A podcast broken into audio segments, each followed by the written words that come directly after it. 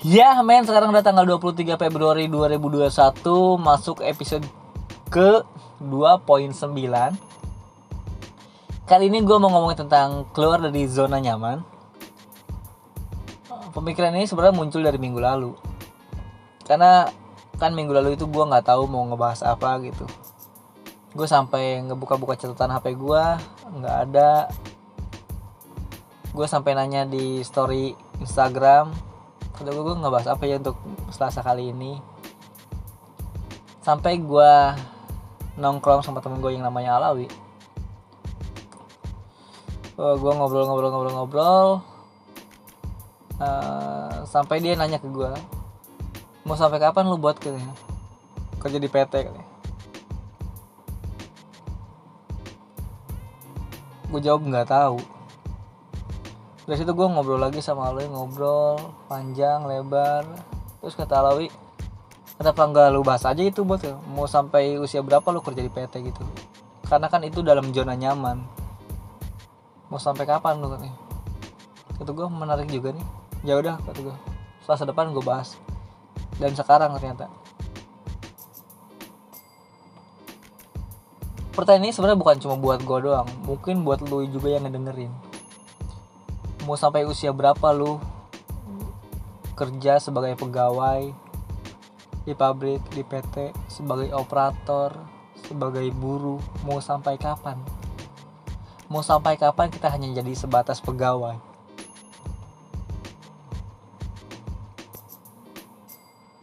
Kalau dari sisi gue, sebenarnya gue nggak pernah ingin kerja di PT. Dari dulu, dari semenjak gue tahu dunia PT dunia kerja seperti apa gue nggak mau nggak mau kerja di PT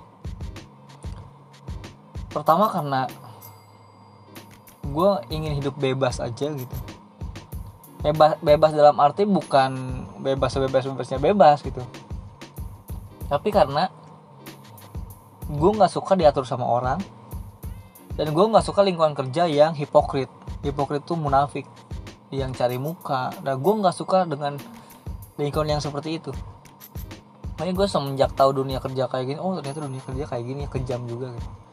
Gue nggak pernah mau ada di lingkungan pabrik itu juga alasan kenapa gue nggak pernah mau ngambil kuliah yang jurusannya manajemen akuntansi yang prospek kerjanya itu ya ke pabrik-pabrik lagi gitu sekarang gini dalam satu tahun berapa lulusan sarjana manajemen ek ekonomi yang lulus gitu?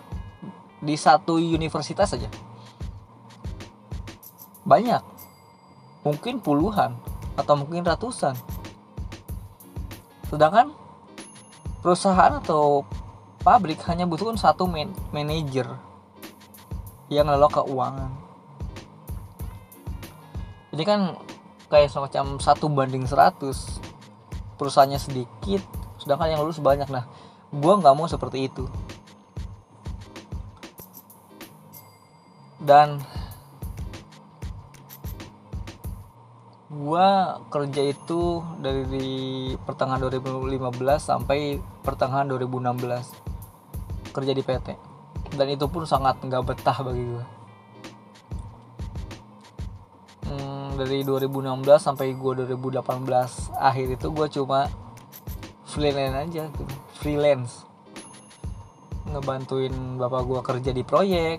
Jadi bapak gue tuh dulu kerjanya kadang-kadang kadang, enggak sih kayak ngebangun irigasi uh, kayak cor jalan ngebangun sekolah ngebangun musola gitu. Pakai uang pemerintah yang dikelola swasta biasanya.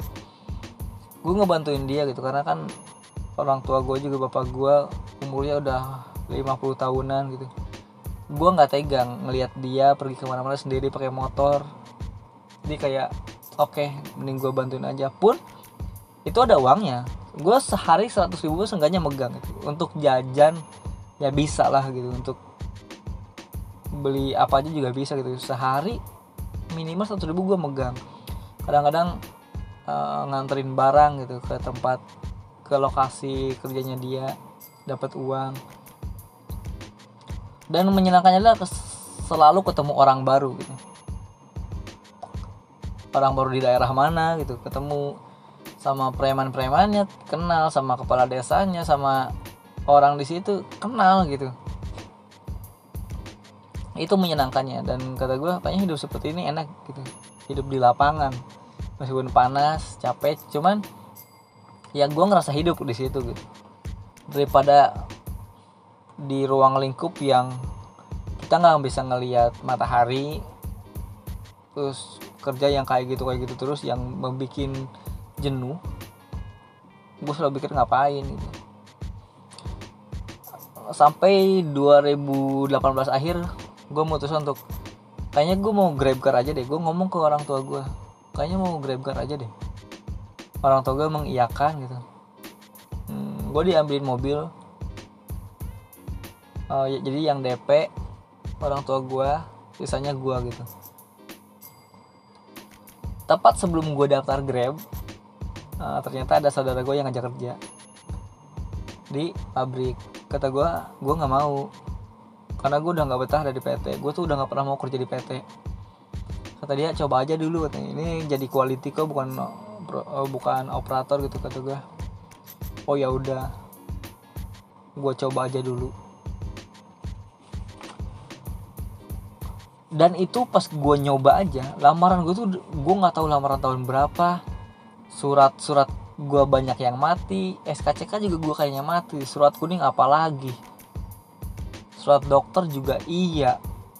Apa gitu yang hidup? Kayaknya nggak tahu. Gue kayak ngelamar kerja yang nggak niat gitu tapi ternyata di situ gue malah diterima kerja di pabrik sebagai quality.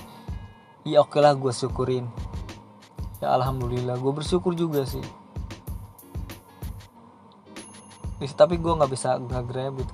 Jadi ya udah gue nikmatin aja dulu prosesnya. Paling kerja di PT 2 sampai tiga tahun paling lama kan kata gue ya udah. Apalagi sekarang udah ada cicilan kan. Terus tanpa sadar dan gue menyukai juga kerjanya sih jadi quality tanpa sadar gue setiap hari kerja kayak gitu kayak gitu kayak gitu. Masuk tahun pertama tahun kedua. Dan ini mau tahun ketiga. Gue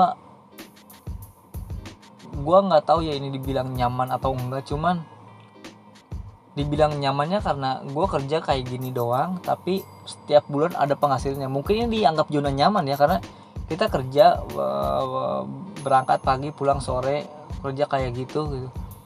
Terus ada penghasilan tetap di akhir bulan gitu. Mungkin ini dinamakan zona nyaman ya.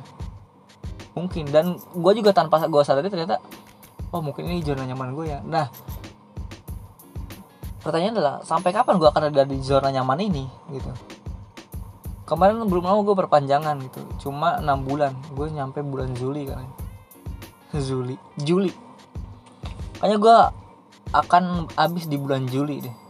Uh, mungkin habis itu gue akan nyoba hidup di luar. Maksudnya oke okay, gitu. Karena emang gue udah punya uh, keinginan gue tuh nggak pernah mau kerja di PT lagi. Gue tuh nggak mau ketemu orang-orang yang hipokrit lagi yang cuma cari muka yang kerjanya ngerendahin orang gitu. Gue tuh udah males kayak gitu gitu gue tuh inginnya ya usaha sendiri aja gitu. Gue pun tahu usaha itu nggak nggak gampang. Ada jatuh bangunnya. Tapi gue masih nyoba dari dulu sih. Gue tuh selalu nyoba trial and error. Coba gagal coba gagal. Gitu terus gitu tapi itu kan anggaplah kita terjun dari dari zona nyaman gitu yang setiap bulan kita ada penghasilan tetap di mungkin di angka 4 atau lebih 4 juta atau lebih itu kan zona nyaman ya. Mungkin nanti kita akan ketika udah di pabrik uh, kita nggak ada penghasilan tetap. Nggak ada mungkin berapa berapanya kita nggak tahu. Makanya selagi menurut gue nih lo juga harus punya bekal. Jadi sebisa mungkin untuk lo yang masih kerja di PT gitu. Sama kayak gue gue juga ngit gue nggak cuma ngingetin buat kalian gue juga gue ngiwat secara pribadi ke gue uh, nikmatin aja dulu masa uh, lo kerja di PT sampai habis kontrak. Tapi lu sambil nabung juga untuk bekal lu mungkin usaha terserah lu usaha apa pun makanan minuman clothing atau jasa mungkin. Iya apa pun itu asal lu sukain gitu. Harus enggaknya lu udah punya bekal aja gitu. Kalau lu masih sendiri ya lu cuma nanggung beban lu sendiri. Apalagi kalau misalnya lu udah punya keluarga udah rumah tangga bebannya beda lagi. Lu pasti bakal mikirin anak gua masih kecil istri gua butuh apa butuh apa gitu. Seenggaknya lu harus punya bekal dulu ketika lu mau mulai usaha anggaplah lu kan terjun ya. Terjun itu lu bisa terjun dari pesawat ke bawah. Ya terjun pilihannya kalau nggak mati ya cacat. Gitu. Paling besar kemungkinan itu ya mati.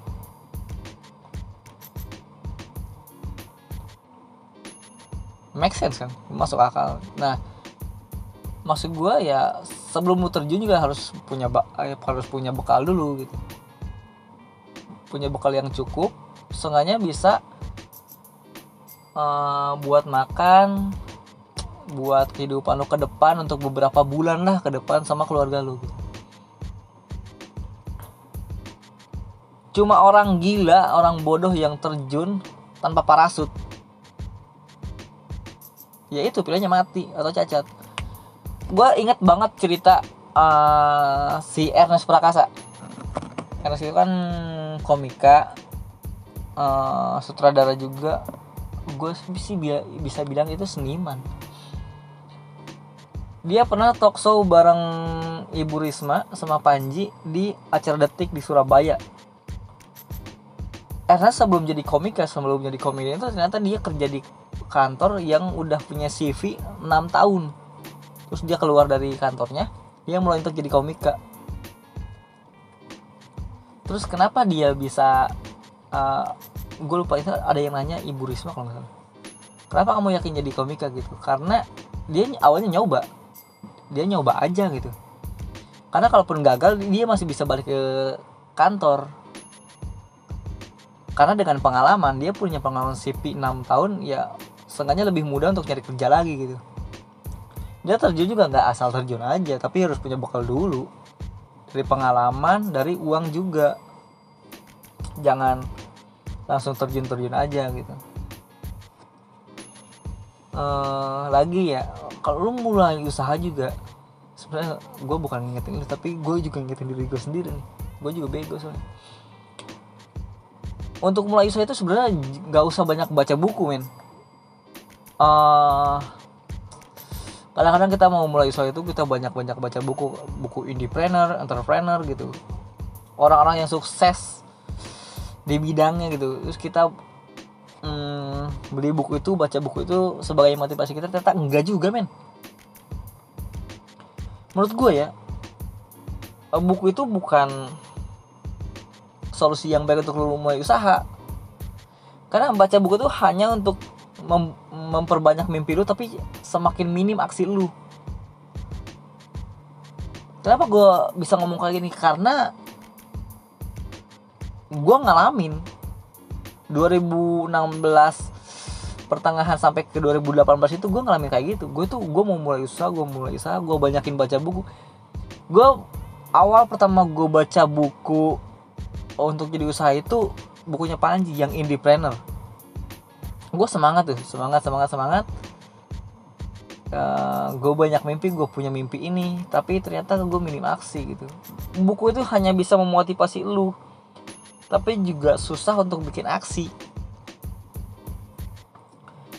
Gue baca buku Bob Sadino yang rajin pangkal kaya apa belajar dari orang goblok ya? Gue lupa tuh.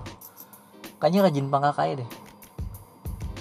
Siapa yang gak kenal Bob Sadino salah satu pengusaha tersukses di Indonesia. Salah satu orang terkaya di Indonesia juga. Om Bob. Dengan orang nyentrik yang cuma ke mana-mana pakai celana pendek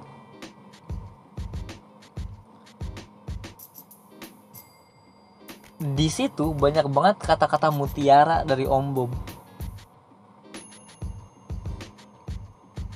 Dia sukses di usahanya ada bukunya. Banyak buku yang beredar. Di Gramedia juga ada toko-toko buku terdekat yang dari rumah lu. Tapi iya kata kata gue tadi baca buku itu hanya bisa memotivasi lu tapi semakin lu banyak baca buku uh, tentang entrepreneur semakin minim aksi lu. Itu hanya bisa memotivasi lu doang. Buku siapa lagi? Gue lupa dulu buku siapa yang gue baca tapi ada pengusaha ayam goreng kalasan ayam bakar kalasan ayam bakar ya ayam bakar kalasan. Uh, gue termotivasi gue mau bikin juga usaha makanan cuman minim aksi gitu. Buku Khairil Tanjung Khairil Tanjung si anak singkong. Gue baca juga. Tapi mana gitu nggak ada aksinya. Saya buku itu cuma bisa memotivasi lu doang. Atau mungkin gue yang salah sih. Masalah aksi atau enggak sih kayaknya itu personal ya kayaknya gue sih. Tapi emang gue akuin gue banyak baca buku itu malah bukan beraksi malah cuma memotivasi doang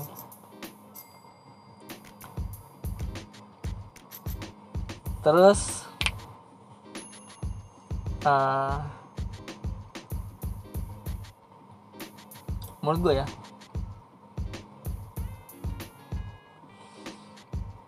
uh, lakuin juga banyak kegiatan. Kegiatan apa pun apa pun yang lu senengi yang lu senangi yang mungkin itu dari hobi lu lu lakuin aja gitu. Meskipun lu sambil kerja sekarang ya di sela-sela kerja lu Eh, di antara waktu istirahatnya lu setelah pulang kerja lu masih bisa ngelakuin kegiatan apa pun itu. Asal lu seneng siapa tahu itu ada uangnya. Jika uh, berlanjut siapa tahu. Siapa tahu justru dari situ lu bisa menghasilkan uang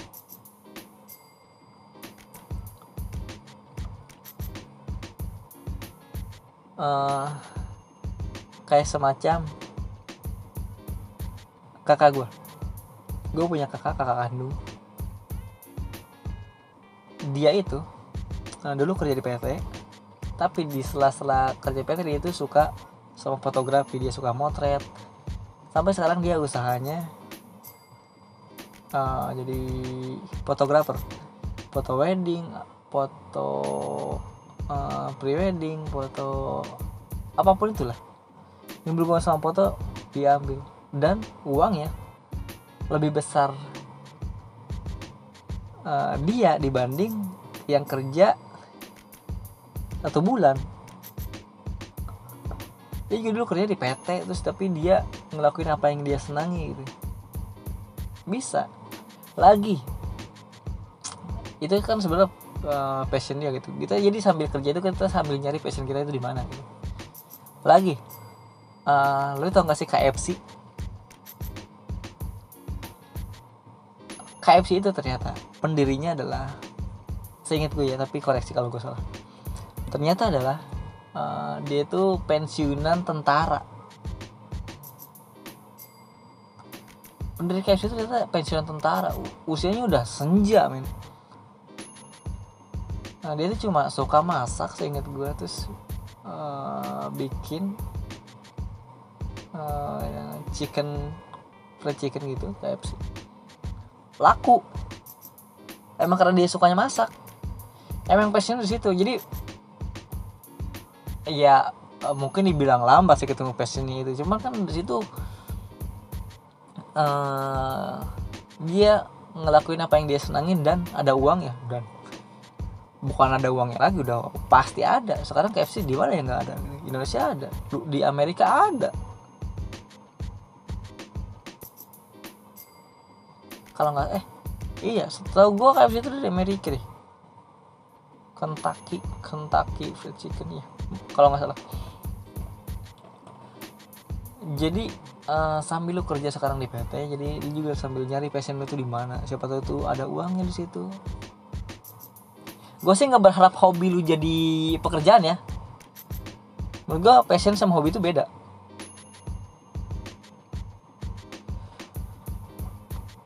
Wah. dan menurut gue hobi itu jangan dijadikan pekerjaan.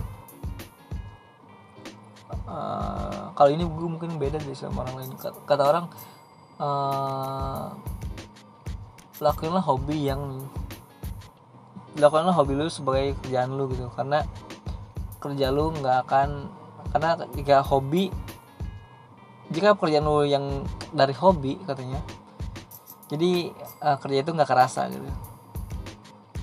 Jadi kerja kayak bermain gue sih agak nggak setuju ya bukan agak emang nggak setuju. Karena menurut gue hobi mah hobi uh, kerja mah kerja. Kayak kerja itu kita ada bosennya. Se bahkan kita kalau misalnya hobi kita main bola aja kayak gue ada bosennya kayak bosen gue main bola terus gitu. Gue ganti mau main volley kita. Kayak gitu. Apalagi jika hobi jadi pekerjaan. Kita kan ada di fase bosan tuh. Nah kalau hobi udah jadi pekerjaan terus nanti kita hobi kita ngapain lagi gitu? Nah, hobi kita nih udah jadi pekerjaan terus nanti kita udah jenuh kita harus nyari hobi-hobi baru lagi. Nah nyari hobi itu yang agak sulit maka gue tuh selalu mengesampingkan hobi dan pekerjaan. Kayak sambil lu kerja di PT uh, eh, coba bagi fokus lu untuk nyari hal-hal lain hal-hal di luar sana. Yang siapa tahu itu jadi passion lu. Suatu saat nanti jadi ladang uang lu. Perbanyaklah mimpi juga tapi lakuin juga aksi jangan cuma bermimpi dan mimpi lu dipendem. Tapi minim aksi enggak jangan men. Uh, si Panji pernah bilang dia bilang kayak gini jangan membunuh mimpi karena mimpi tak pernah mati dia hanya akan pingsan dan bangun lagi ketika kamu sudah tua dalam bentuk penyesalan jadi sekarang yang ada di benak lu lu mau ngelakuin apa lu mau usaha apa lakuin aja. Mau trial and error. Gagal coba lagi gagal coba lagi gagal coba lagi. Lakuin itu terus. Sampai lu ketemu. Gue juga lagi ngingetin diri gue sendiri jadi oh ya udah oke okay, berarti sekarang uh, gue boleh lah ada di PT cuman gue akan stop ketika gue udah habis kontrak habis itu gue coba nyari uh, apa yang gue senangi semoga itu bisa jadi pekerjaan gue semoga itu jadi ladang usaha gue karena Bob Sadino pernah bilang pernah bilang setinggi apa pun pangkat yang dimiliki, Anda tetaplah seorang pegawai. Tapi sekecil apa pun usaha yang Anda punya, Anda adalah bosnya kata-kata itu melekat di gue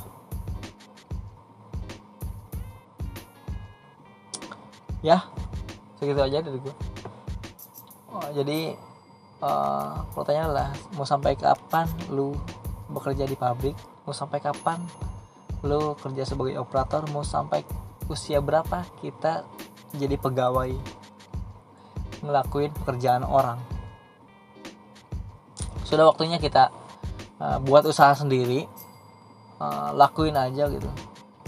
Trial and error coba gagal coba gagal coba gagal coba gagal sampai kita berhasil.